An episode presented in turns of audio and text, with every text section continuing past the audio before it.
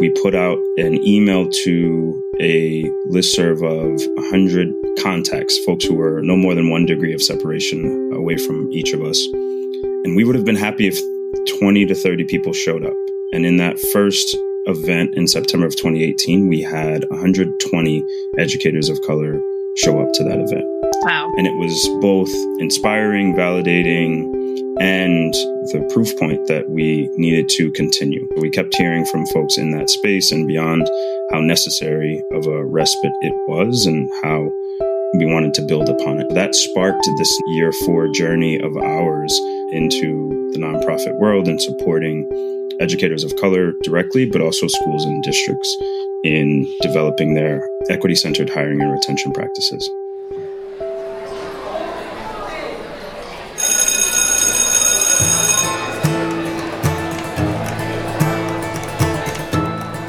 Welcome to season five of the Teacher Collaborative podcast.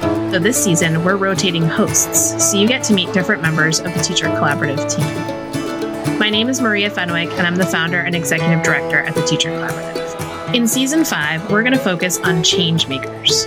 We'll hear from teachers who have led change and hear in their own voices how they navigated the ups and downs of doing things differently. So I'm excited today to be joined by Devin Morris, who is the co founder and executive director of the Teachers Lounge. So welcome, Devin. Thank you so much for having me, Maria. And also Shantae Alves, who is a K1 or pre kindergarten teacher in the Boston Public Schools at the Young Achievers K 8 Math and Science Pilot School. Shantae has the great honor of having been the co host of season two of our podcast as well. Great to see you, Shantae. Thanks Maria, great to be back. So let's start off. I really want to talk about this theme of change. And Devin, I'd love to hear sort of your founding story. How did you come to know that the Teacher's Lounge is something that you needed to start? So, the quick background is the Teachers Lounge is a nonprofit seeking to recruit, revitalize, and retain educators of color in the greater Boston area and beyond. And so, our origin story was Jabari Petty, my co founder, and myself. It was both a personal and professional journey that we entered into out of both personal and professional needs. We were both New York transplants here sort of looking for our collective, but also professionally, we were trying to hire a more diverse teacher workforce as both being school administrators. And we were tired of being told that we didn't exist in the profession. And what happened was that we knew we had within our personal and professional networks interacted with educators of color across the Commonwealth in other spaces, but there was no home base for us. What started as a proof point, we wanted to prove that we existed both in the profession but in the state. We decided to host our very first uh, social and professional networking event.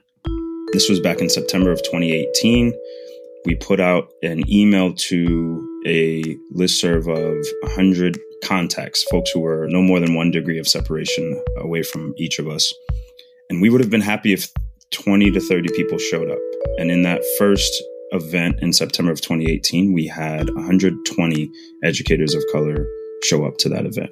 And it was both inspiring, validating, and the proof point that we needed to continue. We kept hearing from folks in that space and beyond how necessary of a respite it was and how we wanted to build upon it. That sparked this year four journey of ours into the nonprofit world and supporting educators of color directly, but also schools and districts in developing their equity centered hiring and retention practices.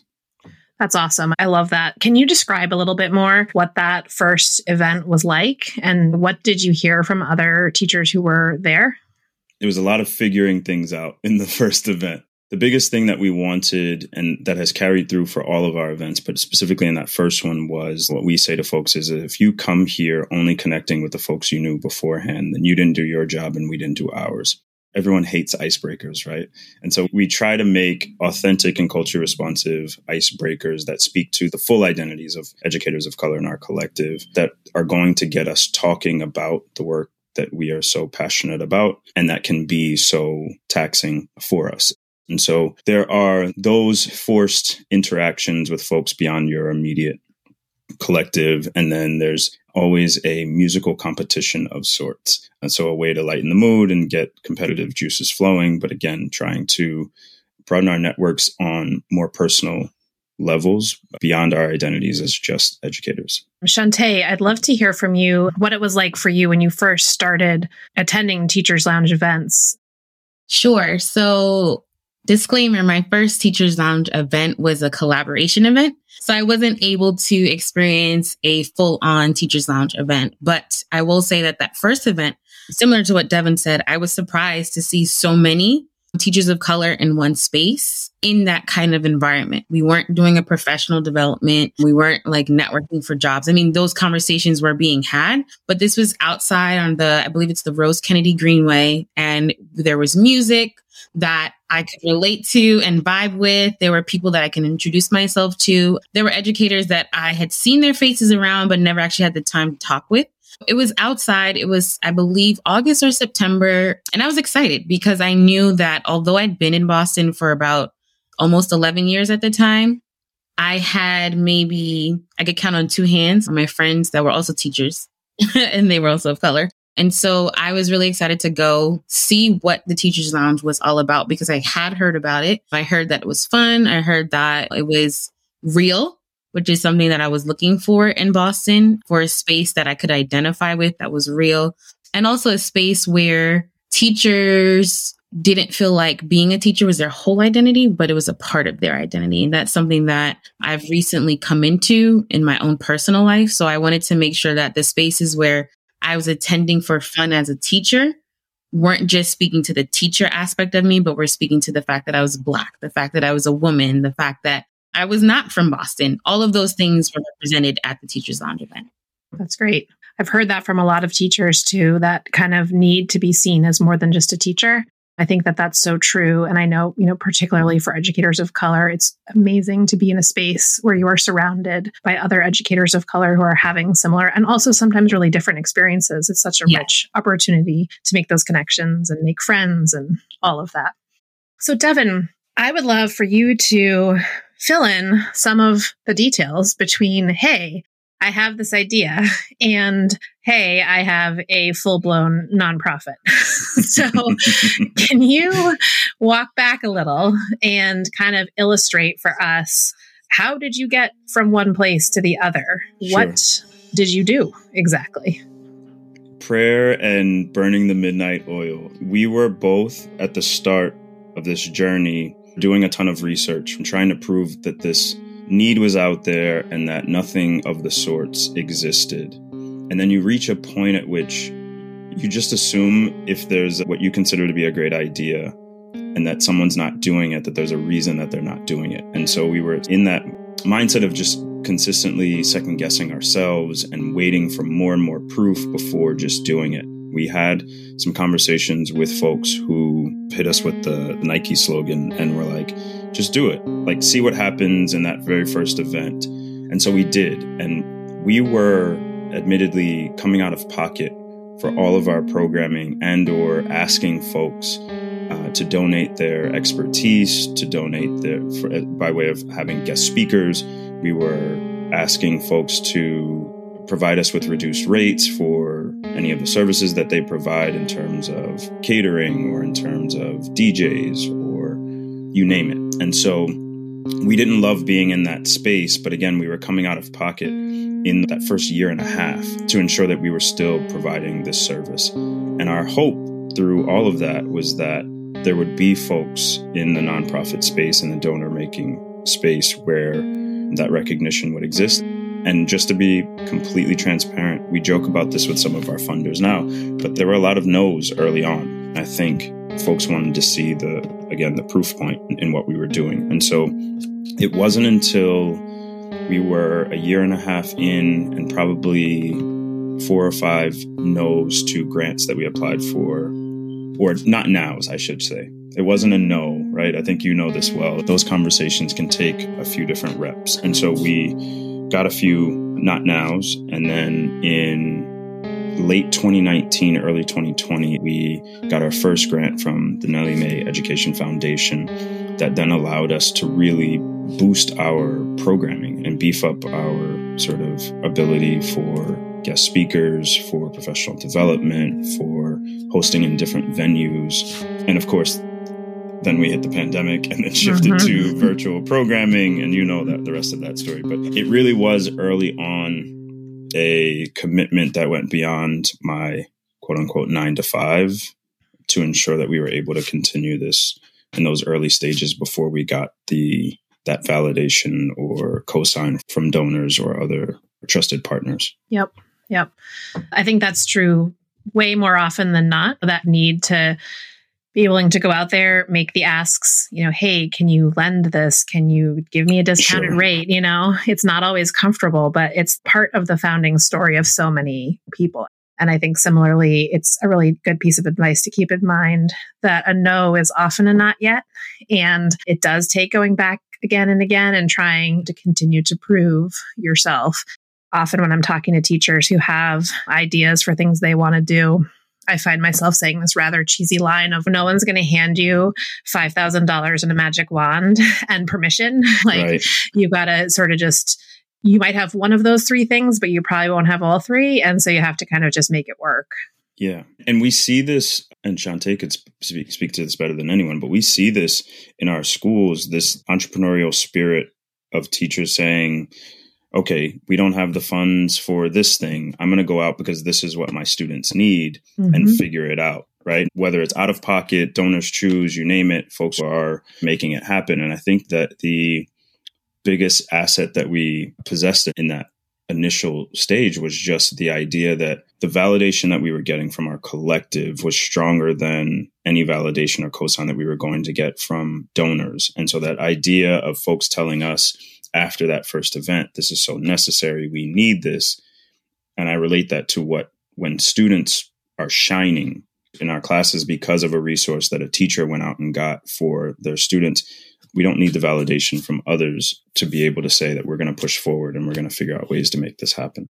And we saw that creativity teaching in the pandemic. Like a lot of teachers, and I wish I could shout out all the teachers I know who were just so creative in the ways they went out, bought things, and made their classroom feel a little less bare and just tried to make sure that students still had that experience of this is an elementary or an early childhood classroom and it's still fun and engaging despite the fact that there are visors in between you and the next student. And it's continuing, like even myself, there are a lot of things that I had to do when we're physically distancing in the classroom, like buying individual sand. I was like, oh, this goes much better when they can all play at a table together and have their own sand and be um, supportive of each other this way versus a big tub of sand that was getting all over the floor. And so, speaking to what Devin said, your creativity or your entrepreneurial side comes out when you realize that there's something lacking. And that's what we were forced to do in the pandemic that we're still in, by the way, but you know what I mean. right. So we've talked a little bit about this. Devin and Shantae, you've both described sort of the need for the teacher's lounge and what it can bring. And you talked about some early success. COVID came along. that was something everyone had to deal with. But I'd love to know more about how you think about success in a nonprofit that's important for funding and things like that. But obviously, also, we all do the work that we do because we care deeply about it and want to see that change that we were seeking at the beginning. I'd love to hear some of your thoughts about how you think about success. So, this is one that we talk about often and is ever changing. I think the things that are not changing on our end is that the student outcomes, student well being, is at the center of why we're doing what we're doing. So the ways in which our proof points, if you will, will be about teacher retention, well being, and satisfaction and growth. It's important for me to separate certain program aspects because each program aspect sort of has different levers that we're paying attention to. And so from our general programming, monthly programming that happens during the academic calendar, our levers are about overall satisfaction with the programming, return rates, and then year over year, we're looking at, and school leaders and hiring managers don't love to hear this, but it's important to name that we pay attention to whether or not educators of color within our collective are staying in the profession and staying in the state. Don't actually care that they are staying with a specific school. If there's a better opportunity for them somewhere else, then we want them to take that. And we want them to hold the door open on their way out and, and usher the next wave of educators into the space that they're leaving. We're looking at retention rate in the profession and in the state year over year, and how much of that can we attribute to that specific component of our programming. We have a hiring portal that we have for hiring managers as well as candidates of color. And so we're looking at number of postings throughout the year, we're transitioning to a new platform, which is really exciting, that will then allow for educators of color to post their resumes. And so then we start to look more closely compared to where, where we've been at hiring rates within our platform. And then last is this component that is new and we're still in the design process, but it's a fellowship for early career educators of color. And what we're attempting to do is create classroom leaders. And that's classroom leaders of color. We're seeing what we call the year four fall off. So folks are leaving the profession around year four, and whether that's transitioning to leadership positions or transitioning out of the role, we're losing classroom educators of color at, at very high clips. This is about providing mentorship and coaching for folks who complete teacher residencies or teacher prep programs after their second year of service, where the coaching tends to fall off, that we would provide the, those additional supports. The, the measurement of success will be about their transition after year four with those provided supports to remain both in the profession and in the state. And so, those are the ways in which we've been thinking about sort of proof points for the work that we're doing. It's really important that we have folks like Shantae on our advisory council, and now we're welcoming her to our board, which is really exciting, who are on the ground doing the work and able to bring their lived experiences as educators of color to our decision making, our programming, etc because the one thing I like to say at all of the tables that I've been invited to recently, because of the role that I'm in, is that I'm too far removed from the classroom to speak for educators of color. I have not taught during a pandemic, if you don't count the work that I'm doing with my four year old child at home. but uh, I haven't taught during a pandemic. That's an example of the types of experiences that where we've had to adjust some of our programming and adjust some of our expectations in support of educators of color. And we need those voices present at every stage of decision making and data collection, etc. And so we've been really blessed to have Shantae be a part of this journey as along with the rest of our advisory council. Um, Shantae, congratulations. That's awesome. I think another example of success to Devin's point and seeing teachers' success through the teachers' lounge I can speak to something that happened just last week. So I went to an event that the Teachers Lounge put on, the Purpose event, I believe it was, and it was on Zoom. And you went into a breakout room and you met with someone and you talked about your purpose and just things you wanted for the future. And I'm going to shout her out, Sonia. I had this amazing partner in my breakout group. And we were like jokingly talking about how I was coming to her house and I was going to hang out with her. And then I see her like two weeks later at an event last week. And I'm sure, I don't know if Devin noticed, but I walked up to her and I was like, You were in my breakout room at the Teachers Lounge event. I'm coming to your house. What's your number? I would have never done that because I would not have known who she was. I might have said hi and, you know, welcome to the event or, or what do you do? But because I met her through the Teachers Lounge event a couple weeks prior, and we had built that safe space with each other. We were talking about things that weren't even on the questions that the teachers lounge had put out in the breakout rooms. I felt so silly that we forgot to exchange our information, but I felt comfortable to walk up to her and know that I was going to be received almost the same way I had been received virtually. And it was even better because we immediately exchanged information. She was like, all right, now when you come over, and she was just giving me like these little jokes. And I was just like, this is what I've been missing. I've been missing just walking up to someone that I might have connected with somewhere else and saying, Hey, remember me? I remember you. Let's connect. Let's keep this going.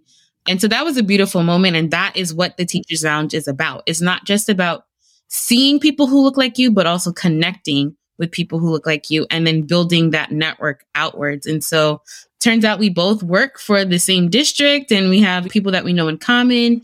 And it was just a matter of time, but the, that we would connect, but the Teachers Lounge made it happen even faster. These testimonials bring me so much joy and we always say what often happens educators of color or BIPOC folk in general, even outside of education, walk into certain spaces and you see familiar faces. You're like, I kind of know you. You give the awkward head nod, the obligatory head nod, but then you sort of go about your day. And it's these moments where it's, again, social and professional networking that happen both in those spaces, but then in the other spaces that Jabari and I noted that we would always see folks, but didn't quite know what those connections were. So we love hearing them. We have not found a way to bottle up those lightning bolts as proof points also. But I think that every time someone tells us about them, they then go on to say how it impacted them personally or professionally in ways that then help them push through, whether that's in the moment, whether that's professionally, whether that's a tough point at work, whatever the case may be. And so we love hearing those stories. I'd love to just know from both of you, Devin as you know, executive director, Shantae as a brand new board member. What's next for you? What's next for the Teachers Lounge? Yeah, the million dollar question, and and quite literally as we think about sort of true. funding for the next few years. so I named our fellowship as the next big initiative, but I think we're most excited about bringing new team members on board, bringing on and, and onboarding new board members so that we can continue to increase our reach and impact across the Commonwealth. Those are the big things. But then, if we had way more time, I would love to actually just uh, brag more about the work that Shantae does. Her resume is so incredibly strong, but particularly with regard to teacher advocacy and so this is a new space that the Teachers Lounge has entered into, and oftentimes in partnership directly alongside you, Maria, and the Teacher Collaborative, but a number of orgs who are looking to impact change at the big P policy level. I think in addition to the fellowship, I would say that we are constantly looking for our ways to make tangible and bite size asks of educators, right? So here's how we're pouring into our collective of educators of color simply for the sake of your betterment, your sustainability in this work, your well being. At the same time, figuring out ways that we can say, here's one small way that you can also get involved in impact change beyond your building, beyond your four walls, that's going to greatly impact students and educators across the Commonwealth it's something that's always in the back of my mind the ways in which we can start to think about collective accountability. I think what Devin said, I agree with a thousand percent that starting that support earlier on for educators before they're starting to have those doubts or those wonderings is this really for me? I've been doing this three years, four years, and I'm tired or I'm burnt out. What else can I do? This new fellowship that the Teachers Lounge is piloting speaks to me because I was that teacher in year three, year four, thinking, I want to do more. This is a lot. I don't feel like I was adequately prepared for this, and that is for numerous reasons. And I need to figure out do I need to leave the classroom or is there a space for me as a Black woman educator where I can use my voice to make some change? And so that's where I joined a teacher policy fellowship here in Massachusetts, T plus, and I started using my voice. I started speaking at school committee meetings because of the confidence I built in that fellowship. Um, I'm speaking tomorrow night at school committee and testifying because of the years of experience that I've received working with a fellowship that's like, hey, you have experience, you have a voice, your experience is valid, use it in this way, and it might help you feel a little bit better about the work you're doing within the classroom because as a teacher or for educators out there, sometimes it can feel like where is the reward if it doesn't really show up till May, June when the assessments come out or the final product of the year comes out. But throughout the year, you see so much and you just keep walking through the halls, keep teaching, keep contacting families. But there's more to the profession than just families and students. There's also you. And so for me, I needed something where I could also advocate for me, not just my students and my families. And that's what the fellowship did for me. So I'm excited to see Teachers Lounge specifically target educators of color and give them this opportunity as well because I know it helped me stay in the profession and I can only imagine what it will do now especially coming through a pandemic and teaching in the ways that we've been teaching the last couple of years. That's awesome. Thank you guys so much. Huge shout out for everything that you guys are doing, your whole team. I'm so happy that Teachers Lounge is here on the scene with us and growing alongside us and I just think you guys are doing great things and I can't wait to see what happens next. It's really important to note the part of the story that I didn't tell earlier when we talked about funding and all of those things is long before anyone government officials selected and viewed us as a C3, it took uh, fiscal sponsorship from the Teacher Collaborative to even ensure that we were able to collect grant dollars to be able to do the programming that we needed to do in support of educators of color when there were a bunch of no's, you find those yeses to hold on to and folks who are supportive of this work during that time period for us. And that was so pivotal was both our educators of color and allies outside of this work. So it's why we always say teachers of color and friends. And those friends are BIPOC folks outside of education. They are our white educator allies, as well as many others. We would not be here if it were not for the support of the Teacher Collaborative early on in this process. And so thank you, Maria, and the Teacher Collaborative team. Thanks, Deb. I actually kind of forgot about that, which is funny, huh? it wasn't that long ago, but. it feels like a real long time ago, huh? yeah, yeah, yeah it, uh, it also has to be said that Teachers Collaborative was always about collaboration. And I saw that last week at the event I attended where I saw three staples in my career, my professional and personal, all in one space. So that was Teach Plus, the Teachers Collaborative, and the Teachers Lounge all networking at the BU Wheelock event last week. And so that just speaks to not just the growth, but also the commitment to the mission, collaboration, educators and friends, and policy all in one space. So it was great. Well, we were happy to do that for you, obviously. And that's something that we think is so important is that when people have a good idea, like you said, holding the door open for whoever is next and making it just a little bit easier and a little bit better each time for people who have really good ideas in our space. And so I'm happy that we could do that for you. And I know that you will keep doing that for more people. So Thanks. Absolutely. Well, it was so great to talk to both of you today. Thank you so much for joining me, both Devin and Shantae.